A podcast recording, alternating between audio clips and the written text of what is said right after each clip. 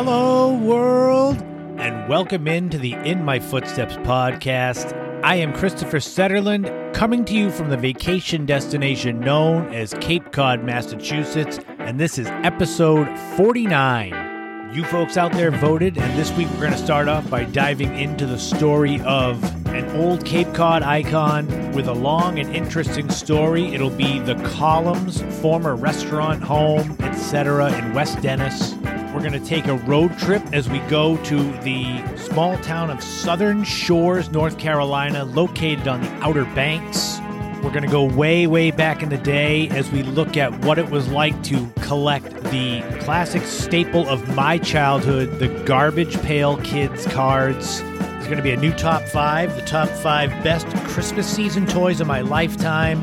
There's going to be a new This Week in History and Time Capsule again. All coming up right now on episode 49 of the In My Footsteps podcast. Welcome in, everyone. I hope you're all enjoying the holiday season. I don't know if wherever you're listening from you've gotten any snow yet. We got a few flakes so far. I'm not looking forward to major snowstorms, but maybe a nice little coating to make everything look nice. My carefree days of loving having a lot of snow, they died when I got out of high school and I became an adult that had to go to work in the snow, shovel the snow. Now it's not as much fun, but the photography is still great, especially on Cape Cod. Have you gotten your shopping done? By the time this podcast drops, we'll be a little over a week away from Christmas. My shopping's been a little bit easier the last few years. I guess it's a good thing and a bad thing that 5 out of my 6 nieces and nephews are now of the age where it's better to get them money or gift cards rather than buying them actual presents. But I do love the fact that my littlest niece, who's not even 3 years old yet, I can still get her presents, and I got her something great that I can't wait. My siblings will appreciate it. I'm excited to see what her reaction will be to it. I'm excited because this is also the time of year where we're getting the work Christmas parties. So we're having a Christmas dinner for my work. By the time this goes live, we will have just done it. So I can't tell you how it was because it hasn't happened yet. It's a fun little paradox, but I'm sure it'll be great. Do you folks out there at your jobs, do you have Christmas parties and are they fun? At a job I used to work at, we would have these elaborate Christmas parties, which used to be fun. Until we realized that we got the Christmas party instead of the Christmas bonuses that we were promised. So then they weren't as much fun. A little housekeeping before we get started. Next week is going to be a special bonus episode, episode 50. So it's going to be kind of a year in review and overall podcast retrospective, which will be fun. I've got a lot of fun stuff to talk about, but that's going to wrap up the year. Next week, episode 50, it's going to wrap up the year for the podcast. So the week after, which is right before New Year's, there won't be a show, but the week after, we'll start 2022 strong. So I hope you'll stick with me and tune in as we go into the third year of the podcast. I mean, granted, the first year was 2 months, but still, 2020 to 2021, now 2022. This should be fun, though. We put out the vote just like I did a few weeks ago. I gave you a couple of ideas of things, asking you what you wanted to hear about on the podcast this week. And once again, you all voted overwhelmingly. So we're going to dive in right now to the story of the Columns, which is a building that I see almost every day in my life, and I have for a long time. And so the story of it goes back more than 150 years, and you're going to really enjoy it. It's so much more than meets the eyes, especially for those of you that are younger and don't know what it used to be and think it's just some decaying old building. So let's dive in right now to the story of the Columns on episode 49 of the In My Footsteps podcast. Elegant, beautiful, mysterious, and charming. These words all describe the historic Greek Revival-style house situated at 401 Route 28 in West Dennis. The story of that building is a tale of 3 chapters in the history of the structure. For many of the younger generation on Cape Cod, this white building and its decaying facade and unkempt landscape is an eyesore, something that could be seen as a place where scary movies take place. It's a spot to be observed from further away with a wary eye. For generations long gone, this was something completely different. This was the stately home of Captain Obed L. Baker, way before thousands of vehicles passed by this home daily, Captain Obed Baker lived there. He was born in 1817 and went to sea at an early age.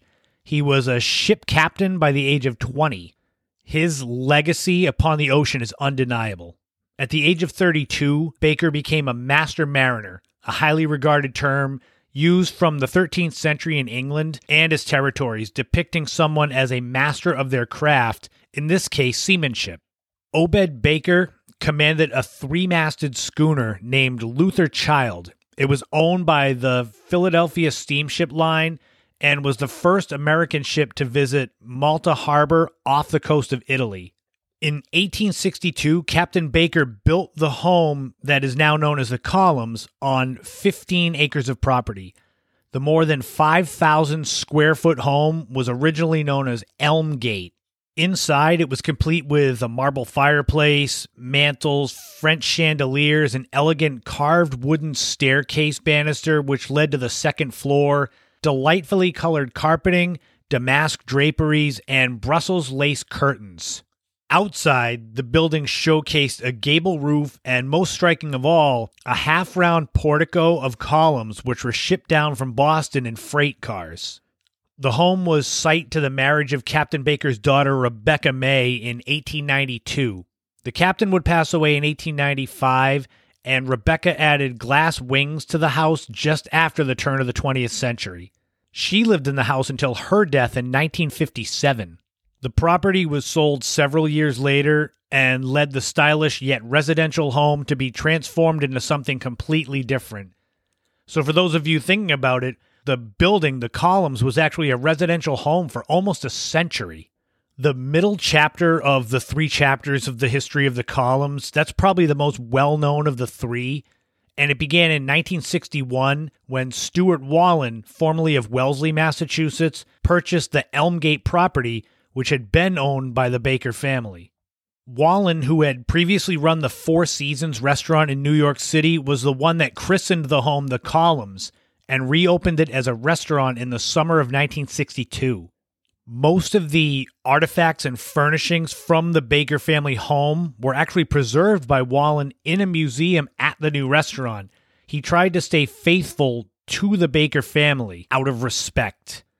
The Columns served dinner in the elegant first-floor dining area, and they would alert people passing by on Route 28 with a sign outside that read, "Serving the evening meal." Wallen held on to the Columns until 1970, when he sold it to jazz aficionado Warren Maddows. This transaction took the restaurant in a whole new stratosphere of popularity and began to shift the aspect of what the Columns was, where it went more towards entertainment and less towards dining. And this change surpassed what Wallen had been able to do with the Columns as a restaurant. With Warren Maddows and his wife Burl's connection to jazz music, Maddows turned the Columns into a swinging jazz club. He hired Marie Marcus to be music director of his new enterprise, and Marcus was known as Cape Cod's first lady of jazz. She had even appeared on the original Tonight Show with Steve Allen in the 1950s. She will likely get her own segment on the podcast at some point because she has a deep connection to Cape Cod, music, entertainment, and to my family through my grandparents. Marie Marcus had played at another legendary establishment, Mildred's Chowder House in Hyannis in 1963, for a short time with Jim Blackmore, whom she had met doing a show at the Coonamesset Club in Falmouth. Bringing her on board was a huge coup, because her star power led to many well-established jazz artists coming to play shows at the Columns, mostly in the Victorian Cocktail Lounge. Names like pianist Dave McKenna, Earl Fathia Hines, and Teddy Wilson, saxophonist Scott Hamilton, and trumpeter Lou Colombo, all performed on the ballroom floor at one point or another. Owner Maddows would even join Dave McKenna on stage at times to sing, as he did have a fabulous voice. From 1970 to 1976, the Columns was the place to be for great jazz on Cape Cod. It was even home to an annual jazz festival during that time. However, the establishment could not seat that many people, even after an outdoor tent and deck section was added by Maddows in 1977. So the small crowds, the cramped area, coupled with patrons who got mad that Maddows was charging a small entertainment fee, a little cover charge, meant that there was not enough money being made from the jazz shows to pay for such great entertainers, and it would be the beginning of the end for the Columns. Warren Maddows died after a long battle with lymphoma in August 1978 at the young age of 51. This led his wife Burl to sell the Columns to jazz bassist and Boston native Ron Ormsby in 1979. Ormsby would push the jazz club side of the Columns again, immediately promoting a return of live jazz weekly on Tuesday, Wednesday, and Thursday. But the same problems popped up. Ormsby tried. He ran the restaurant and jazz club for a few years before it was sold at auction in 1986. For 35 years, the building has sat there decaying. And despite extensive restorations having been done in the years since that sale in 1986, the Columns building itself has never been reopened for anything. I know that in the time since, there had been people that have bought it and they had done some work in there with good intentions, hopes of, I don't know what they wanted to open up in there, but nothing ever came of it. So think about it. For those of you that are younger, that are in your early 30s, you've seen the Columns for all that time. It's just been sitting there and it looks like some old decaying home, which it is, but it's hard to believe that for about 2 decades, a little more than that, it was one of the hottest swinging night spots on Cape Cod. And my parents and my grandparents would tell me stories of going in there and just how classy it was. It looked on the inside how it looked on the outside before when it was at its peak. And even today, there's something mystical about the building, something that draws your eyes to it. It doesn't look like what you see on Route 28 or any other main road. It doesn't have to be Cape Cod.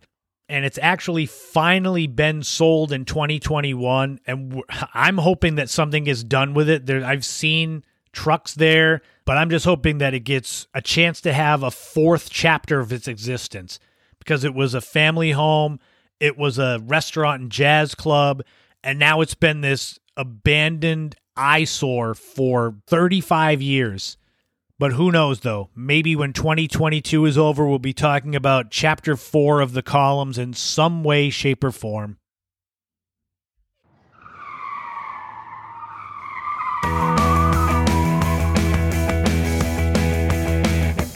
It is road trip time again, and we are staying on the Outer Banks of North Carolina as we have finally arrived there on my 2019 2100-mile road trip. Much like that road trip, it was a long journey to get to the Outer Banks of North Carolina, and once I got there, it was time to relax and stay a while. And that's what we're going to do on these segments on the podcast. We're going to stay on the Outer Banks for a little while. Last week, we were in the small town of Duck, and this week we're going right next door for the slightly larger but still small town of Southern Shores. Southern Shores is about 75 miles south of Norfolk, Virginia. As of 2019, Southern Shores has a population of right around 2,900 people, and it's about double the size of Duck as far as square miles go. So it's just over 4 square miles, which again is not big in actual physical size, but it makes up for it because there's beach on all sides. There's tons of restaurants, shopping, attractions. A slight advantage that it has over towns like Duck and Corolla to the north on the Outer Banks is that it is right on U.S. Route 158. So when you're coming south from Virginia or through North Carolina to get to the Outer Banks and you cross 158 over the Wright Memorial Bridge on Currituck Sound, when you cross right there, when you get off, that is the town of Southern Shores to the north. And I'm living proof that it's helpful to be right off the bridge, because all I did was take a left when I got off of the Wright Memorial Bridge on 158. I could see the ocean. I said, I got to find a place so that I can actually stand in front of the Atlantic Ocean for the first time in several days. And there was no shortage of beach in Southern Shores. A fun little story. Basically, when I think of Southern Shores, I think of this story. So it was kind of cloudy the day when I got down there. And I'm just driving through the neighborhoods. You could see the water essentially the whole time, or you were like right there. You knew it was right on the other side of a few houses. And I may or may not have parked at a beach that said residents only and things like that. But hey, you know, I had to see the beach. So I walked out there with my camera to get some photos. The waves are crashing in. It really looked great. But being a tourist in North Carolina, I wasn't sure of the ins and outs of the beach as far as the actual makeup of the beach, the sand. So what I'm saying is I got down to where I thought was the edge of the shore to take some cool photos of the waves crashing. And I didn't expect these waves to crash and then shoot right up the sand at me. And before I could get out of the way, my shoes and pants, like at my ankles, were soaked with salt water. Oh my God. It was like, that was my introduction to the Outer Banks, was getting soaked. And at that point, after driving for so long to get there, I was like, ah, hell with it. Because I did have another pair of shoes. I brought running shoes with me, just in case I wanted to go for a run on my vacation, which ended up not happening. So there's this video from back then that I shot that I put up on my Instagram story of me wringing out my socks in the parking lot because they were soaked. I took my socks and shoes and threw them in my trunk. That was how I began my time on the Outer Banks. Southern Shores may not be on Travel Channel's list of best beaches or anything like that, but literally, it's right there on the Outer Banks. It's all the same stretch of beach. I find it interesting how Duck can be on that list, but Southern Shores isn't, despite the fact that if you walk the beach, you can go from one town to the other. The population is small, but naturally it swells during the summer, much like on Cape Cod, so I'm used to it. I know what they go through, the locals down there. Much like in Duck, there's not much in the way of hotels in town. So you're looking more at vacation rental properties, and there's plenty of companies down there that rent properties. You'd be better off checking Airbnb or outerbanks.com, like I mentioned during my Duck segment last week. It's interesting because Southern Shores was only founded as a town in 1979, and the area, the name, the resort of Southern Shores, didn't exist until 1946, because before that, for decades, Southern Shores was considered just part of Kitty Hawk. And in the 1940s, there was a parcel of area that consisted of Duck Woods, Kitty Hawk Forest, and some oceanfront beaches that became designated as the resort of Southern Shores. Way back before it was even a town, Southern Shores was home to one of the U.S. Lifesaving Service's original Outer Banks stations. And on Cape Cod, we used to have lots of those Coast Guard stations. So naturally, the Outer Banks had a bunch, too. It was home to the Paul Gamil's Hill Lifesaving Station. It was built in 1878, remodeled in 1909, and it was instrumental in both World Wars. But once the more modern Coast Guard facilities came around, it was deserted and eventually burned down in the 1960s. And there's really little evidence that it was there. Southern Shores has a small strip mall that's got pizza and Chinese food and ice cream, but I think going to the Outer Banks, especially these smaller towns like Duck and Southern Shores and Corolla, you're going there more for the scenery, and if you like hiking and you're not a big fan of the beach, I mean, you're kind of in the wrong area, but you are in luck in Southern Shores. There's this extensive walking path that goes parallel to Highway 12, and it's shaded by oak and cedar trees, and it allows you to get a glimpse of the old maritime forest, but you're still not far from the ocean, because I'm figuring everyone that goes to the Outer Banks must love the beach, because you can't escape it there. There's golfing nearby, and like I mentioned last week, there's the Duck Jazz Festival in October, which is literally right next door. And even though I'm trying to keep these segments contained, I can't talk about Southern Shores without, like I said, mentioning Duck, but then mentioning Kitty Hawk and Kill Devil Hills with the Wright brothers and going down to Cape Hatteras. We'll get into those as we go along. And there's really no bad time to go down and visit Southern Shores and visit the Outer Banks. Even in January, the average high is in the low 50s, and that's not bad. Living on Cape Cod, I'll take the low 50s in January and I'll go to the beach and hang out there. But if you love the beach, if you love strolling the sandy shores or hiking in the maritime forest, you definitely will want to visit Southern Shores. Go to Airbnb, check for any vacation rentals, go to outerbanks.com like I mentioned. I would be leaving things out if I didn't mention to go visit the OBX Escape Room at 1 Ocean Boulevard. That's kind of saving the best for last. It's hard to explain it without you actually seeing it and being there, but there's 5 themed escape rooms, like a living, breathing adventure game. And it must be a fun and wild adventure because you have to basically sign a waiver to play. Visit them at obxscaperooms.com. That's O-B-X-S-C-A-P-E. And just have fun when you go to Southern Shores. Do like I did. Point your car. Just go wherever. Eat, stay, go to the escape room. Just be aware of the waves when you get too close to the ocean. Bring an extra pair of shoes. And I'll be back in 2022, the first episode of 2022, in episode 51. We're going to continue our trip on the Outer Banks. I'm super excited for that one. When we're going to do a double whammy of Kill Devil Hill and Kitty Hawk. So be sure to come back for more road trip adventures in 2022.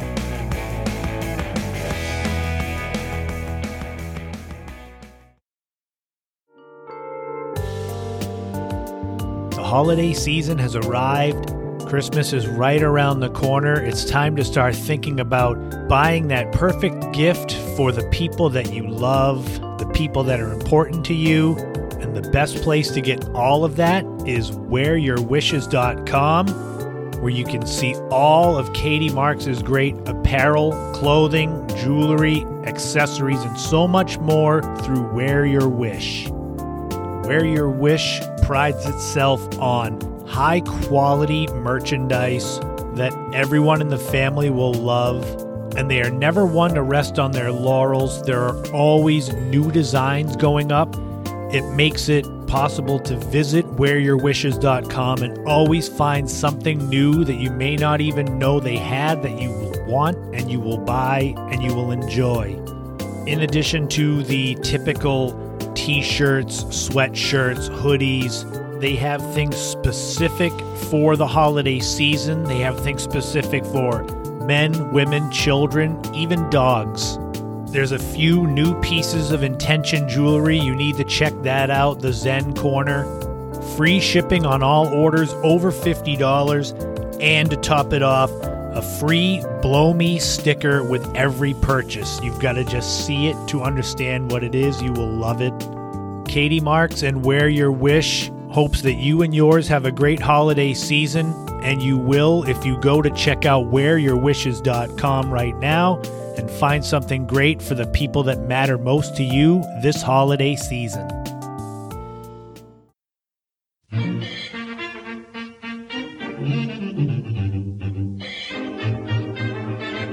This week in history, we're going way back in the day. When I talk about back in the day, we're going way further than I go in my retro segments.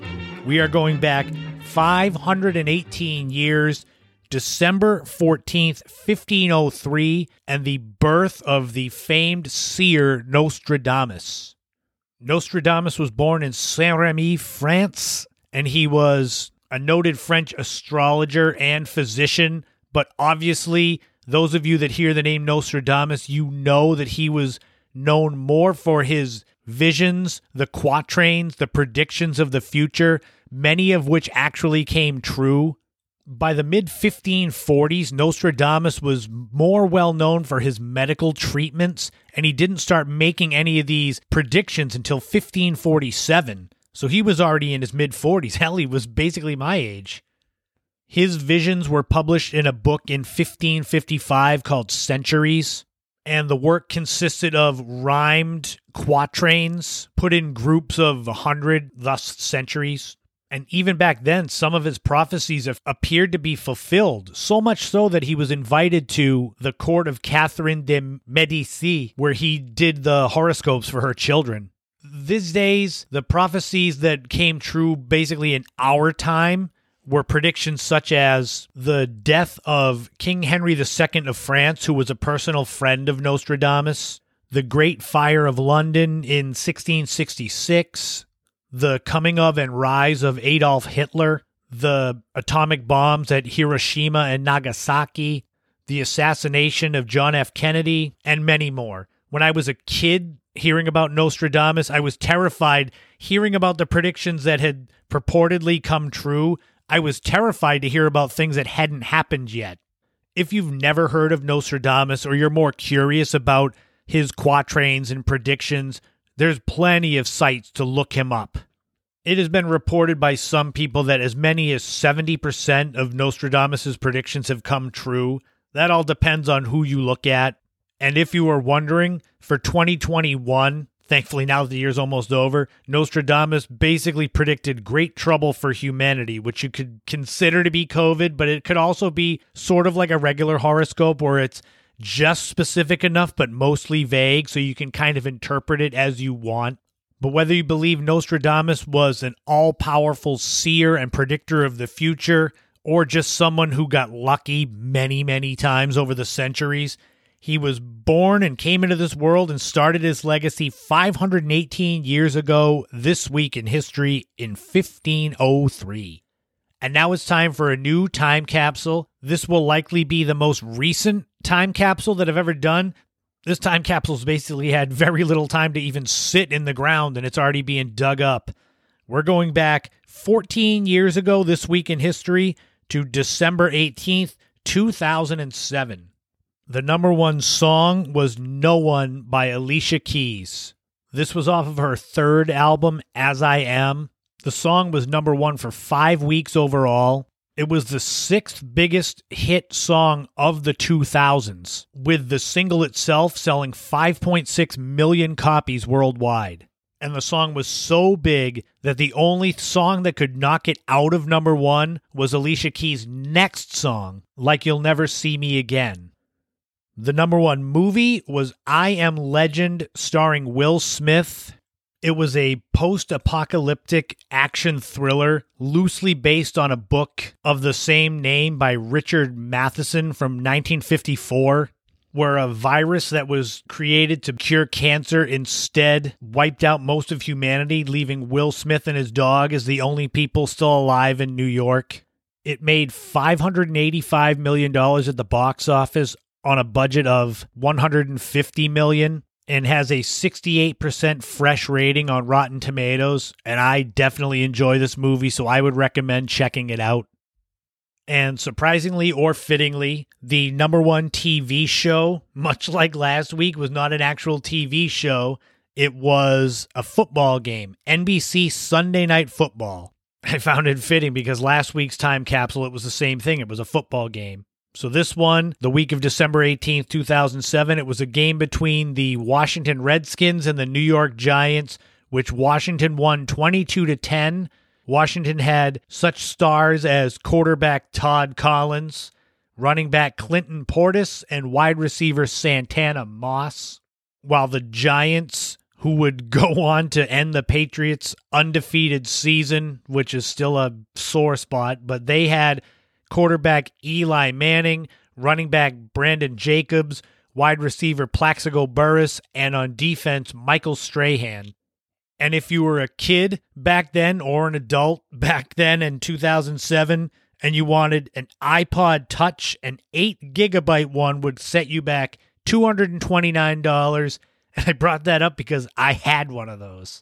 But most importantly, December 18th, 2007 was the birth date of my middle nephew, Landon, who I can't believe he's 14 years old. I can't believe he's so much taller than me, has better hair than me, is better at baseball than I ever could have been, and even is now playing Manhunt with my old Jason mask better than I could.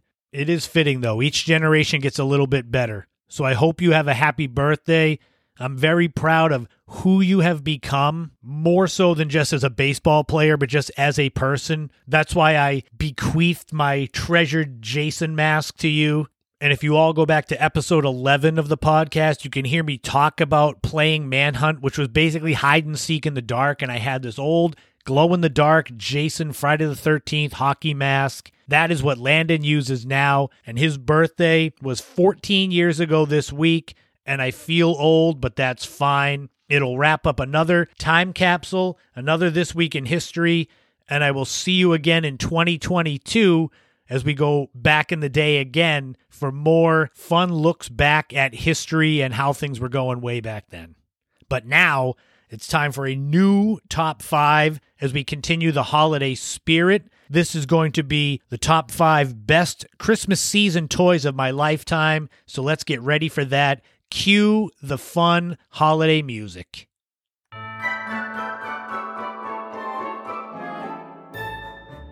This is going to be a fun and very subjective top five list.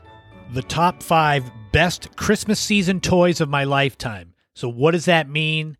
I did my research to look up what was the highest selling toy of every year that I've been alive. So there you go. A lot of these that made the top five and the honorable mentions you will recognize, especially if you're of my age group or even a little bit younger, especially younger. I think you'll know them more. But it seems like every year there's one toy that takes the world by storm and everyone has to have.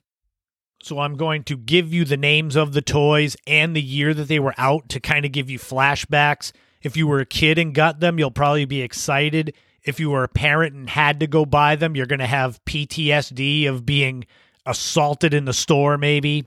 Let's dive into it. Top five best Christmas season toys of my lifetime. First, we've got to dive into the honorable mentions. And they are Transformers toys from 1984, the Furby from 1998, Care Bears from 1985, the iPod Touch from 2007, and the Teenage Mutant Ninja Turtles toys from 1990. Those are the honorable mentions. And it was tough. This list had a lot of good ones. Not necessarily ones that I remember or I wanted, but ones that I can remember how big they were. So enough of the anticipation. Let's jump into the actual top five. Remember, these are in no particular order. My list is going to cause enough chatter as it is. But here we go. Best Christmas season toys of my lifetime. Number one was the Star Wars toys of 1977. These were made by Kenner, action figures from the Star Wars movie, the original, with Luke Skywalker, Han Solo, Darth Vader, Princess Leia, C-3PO, R2-D2, and then the Millennium Falcon and some of the other Empire ships. You couldn't keep these on the shelves. And interestingly, if you have these originals in the packages, they are worth a ton, with some rare ones being worth anywhere from $1,000 to $10,000.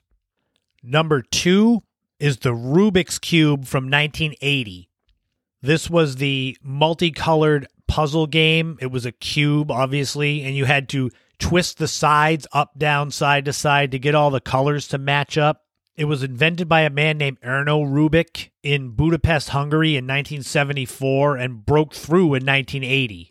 It was originally called Magic Cube and then was renamed to Rubik's Cube. And how popular was it? Between 1980 and 1982, more than 100 million Rubik's Cubes were sold. And I know I had one. Number three was Cabbage Patch Kids from 1983. These were the plush dolls with a harder head that I guess looked like a head of cabbage. They were invented by a folk artist named Xavier Roberts in 1976 and didn't become reality until 1983 when Coleco put them out. And they were so big that they caused riots. This was the original fighting at Christmas time to get the toys because the supply, not that it was low, it's just that it was so popular that there was no way to keep them in stock. Some of the issues were the fact that they were going for retail price of about $21, and some places were trying to price gouge and sell them for as high as $50, which, I mean, back in 1983, that's a lot more money. By 1999, more than 95 million Cabbage Patch dolls had been adopted all around the world.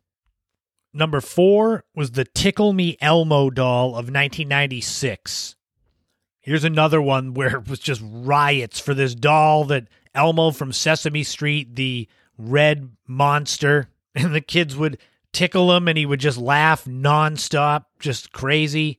They were originally produced by Tyco Preschool Toys and were the natural progression of the Tickles the Chimp toy, which I've never heard of, but tickles the chimp.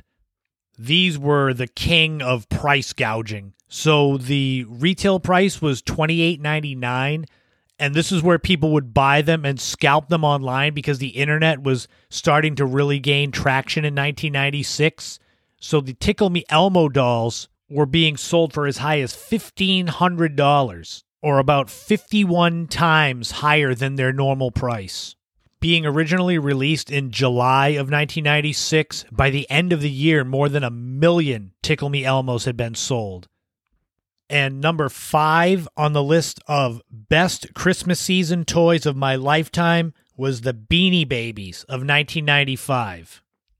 Beanie Babies were, and I guess still are, a line of small stuffed plush toys created by a man named H. Ty Warner. And these were considered to be the next wave of huge, highly collectible toys. And I know from my family, I still have a collection of Beanie Babies that I thought were going to be the retirement fund for me or something that I could leave to the family. I don't know. I was still in high school. And then right after high school, they were still big.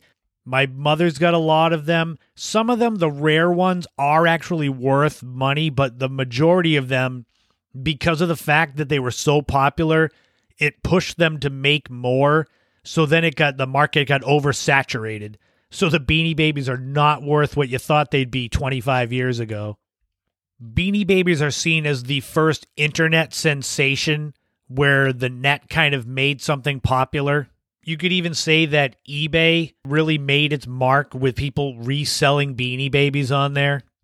It is tough, though, during my research to see that they were internet sensations because in 1995, only 1.4% of Americans had the internet. So that's not a lot of people. And then there came knockoffs, so it kind of watered down the market. But for a time there, the Beanie Babies were huge. And that's it. That is the top 5 best Christmas season toys of my lifetime. Do you have any of those? I mean, everything still basically gets made. None of these are obsolete. Star Wars toys, the Rubik's Cube, Cabbage Patch Kids, the Tickle Me Elmo doll, Beanie Babies. Do you have any of those? There were a lot more. So the site that I went to check it out, it was called PocketLint.com. And so it goes through the years, and I started the year I was born and just looked at all of them and said, holy Lord, I remember those.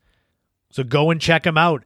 And let me know what ones you really like, which ones you didn't like. Shoot me a message, ChristopherSetterland@gmail.com, and let me know what you thought of the top 5 best Christmas season toys of my lifetime.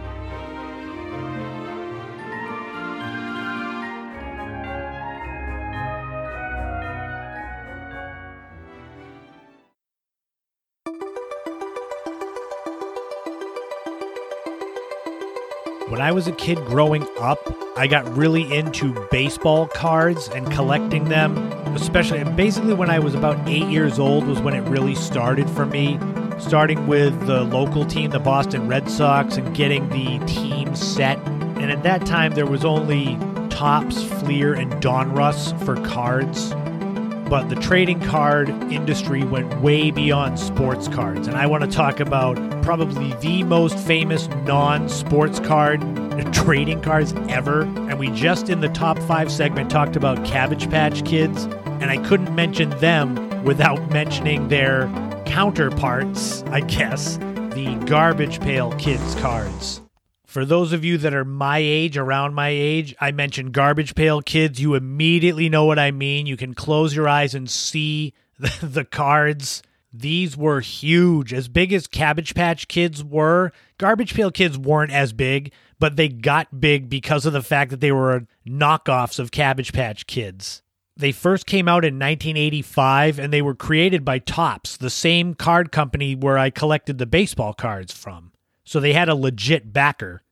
For those of you that have no idea what Garbage Pail Kids are, they were cartoon characters with the Cabbage Patch Kid face that, I can't describe the face, the fat cheeks with the dimples, the kind of ovalish head. But instead of being cute with pigtails and dresses or things like that, they were horrible and nasty and gross on the other side. They were huge. They were sticker cards. So you could put them everywhere. And naturally, being kids in school, when they came out in 1985, you'd see them stuck on street signs or walls or stores. Kids had them in their lockers. The people who came up with the original Garbage Pail Kids were Mark Newgarden, Art Spiegelman, John Pound, and Tom Bunk. Those are the four men that created these cards. I don't remember them being banned in my school, but I know that some schools banned them because they were seen as gross. A lot of bodily fluid, gross out humor, snots and pee. I still remember going to the little corner store and there was the box with Adam Bomb was the name of the one who was the Garbage Pail Kid, that it was like he was sitting there with a detonator blowing his own head up like a nuclear bomb. And it was mind-blowing as a kid to get these packs. I think they were 25 cents for a pack. But getting these ones with these faces on them, I have had a blast going on to a website called gpk.com. That's Geepeekay, which is everything you could want to know about Garbage Pail Kids. And you talk about diving back into a great part of my childhood.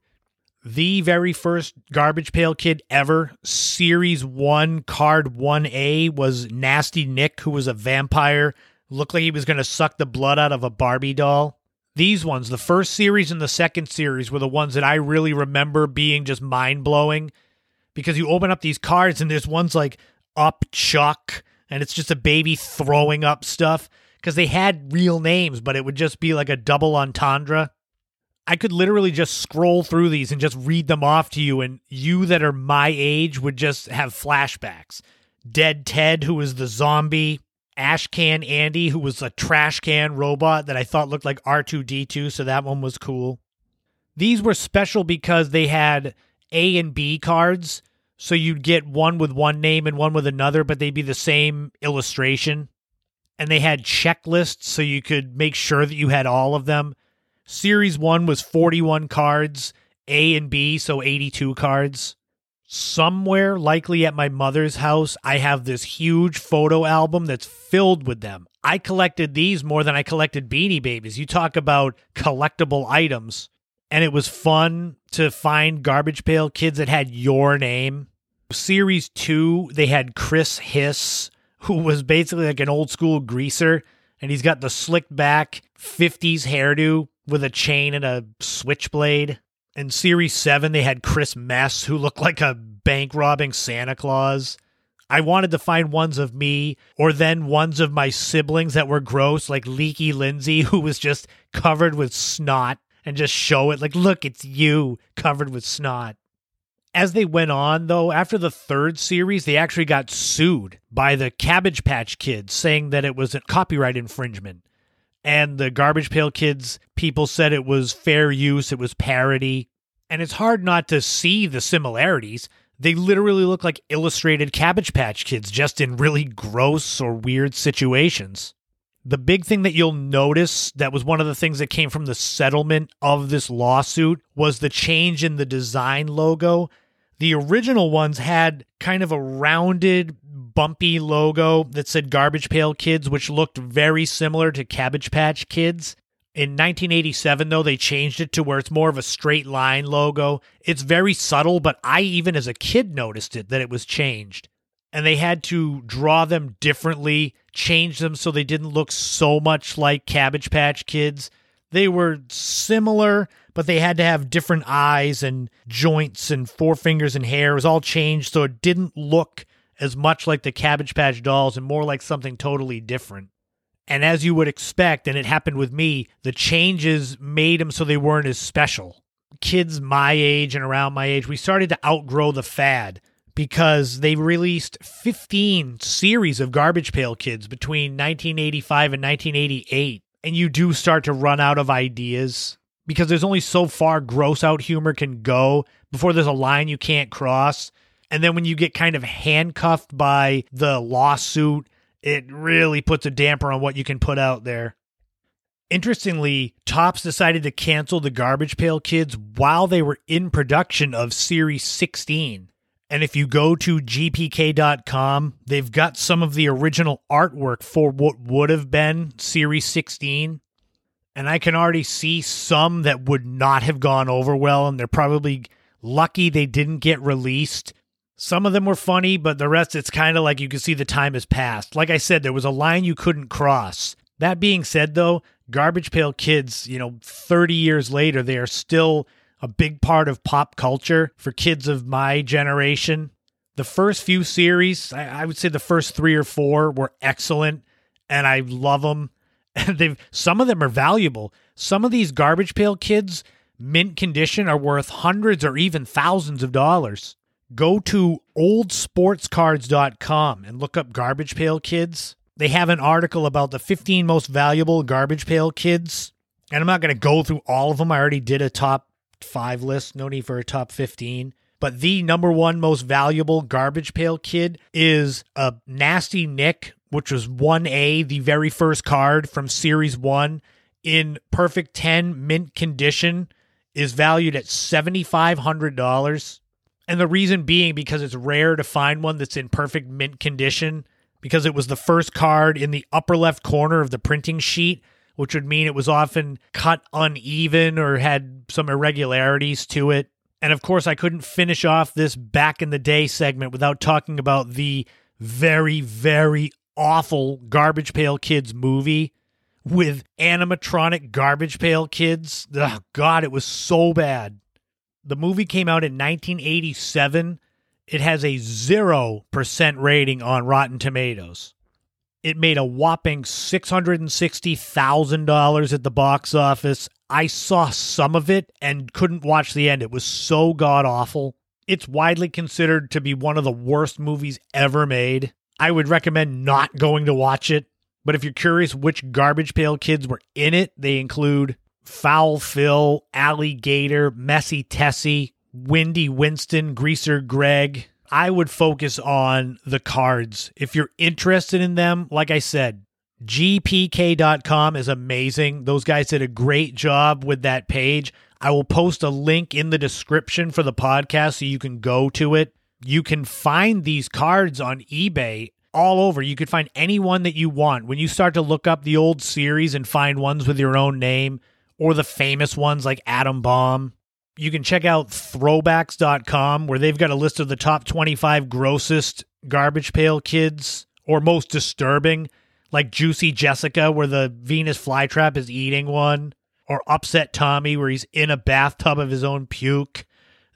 Some of these, I have to laugh. These were huge, and my descriptions won't do them justice. Go and see for yourself why, and imagine being a kid in the 80s and having these unleashed upon you. I was 8 years old and seeing these. And I'll be back in 2022 for a lot more back in the day segments as the past gets further away with every passing day, but we can always relive it and laugh and smile. And that's going to put a wrap on episode 49 of the podcast. Thank you so much to everyone who's been listening. I would probably still be doing these anyway because I enjoy creating this content, but it makes me feel a lot better when I see people are actually listening and interacting with me on social media and the live streams. Check out the Without a Map live streams on Instagram Fridays at 8 p.m. We dive deeper into the podcast, and we also, it goes off the rail all the times, but in a great way, where I get family and friends and a lot of people in the chat, and it's a lot of fun. I really like live streams. That's a big thing that's come along in 2021 for me, is the creation of that live stream. If you are interested, you can get any of my 6 books that are currently out. Go to my website, ChristopherSetterland.com, created and run and updated by my oldest friend, Barry Menard, a great graphic designer and even better human. You can also find them all on Amazon. You can get the In My Footsteps travel guides through Schiffer Books. You can get my Cape Cod History Trilogy through the History Press as well. If you're looking to get fit in the new year, find me at Mind Body Spine Chiropractic on Route 6A in Brewster. I do my personal training there now. I do some in-home too, but at Mind Body Spine with the amazing Dr. Michael Singleton and Coach KO, Kalen Orr, we're helping people live their best lives, getting them back to being the best they can be in their daily lives. I don't look to train bodybuilders or marathon runners anymore. I look to give people the best overall daily life. If you want to buy me a coffee, you can go to buymeacoffee.com, find the In My Footsteps podcast.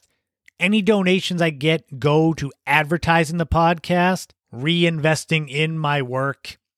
And I love all the work, the content creation. I love this type of stuff. It's flexing my mental muscle. I enjoy this more than anything else. I love my personal training, but this, the creation, the podcast, writing, the blog, any videos I do on YouTube, there's nothing more satisfying than having something as a seed in your brain and then having it out in the universe. And I'm so appreciative to everyone who listens, everyone who watches the videos, and I'm hoping that you'll stick around in 2022. I've got possibly 2 new books. I'm going to have dozens of more podcasts. There could be some other things coming up, but I don't want to give too much away. There's always something new on the horizon, and that's what makes life exciting. And like I said at the top of the podcast, next week is episode 50. It'll be the last one of 2021. It's a special bonus episode. It's going to be a mashup of a year in review and a look back at the podcast, some of my favorite segments, and what's coming up in the podcast. So I hope you'll check that out just in time for the Christmas holiday. And if you want to look way into the future to the first episode of 2022, I can tell you, you heard on the road trip segment, we're going to be in Kitty Hawk and Kill Devil Hill, North Carolina for the new road trip. But I'm really excited about an interview I'm doing with a dear old friend, Crystal Joy Smith. I'm going to be interviewing her about her upcoming cookbook, Kiki's Cape Cod Kitchen, and I'm going to get to sample some of her work, and there'll be a video to come with that. So that's going to be dropping the first episode of 2022. And I hope you're all getting to enjoy the holiday season, whether it's Christmas parties at home, work Christmas parties, or just getting to go out and enjoy the lights that people have in their yards or town decorations.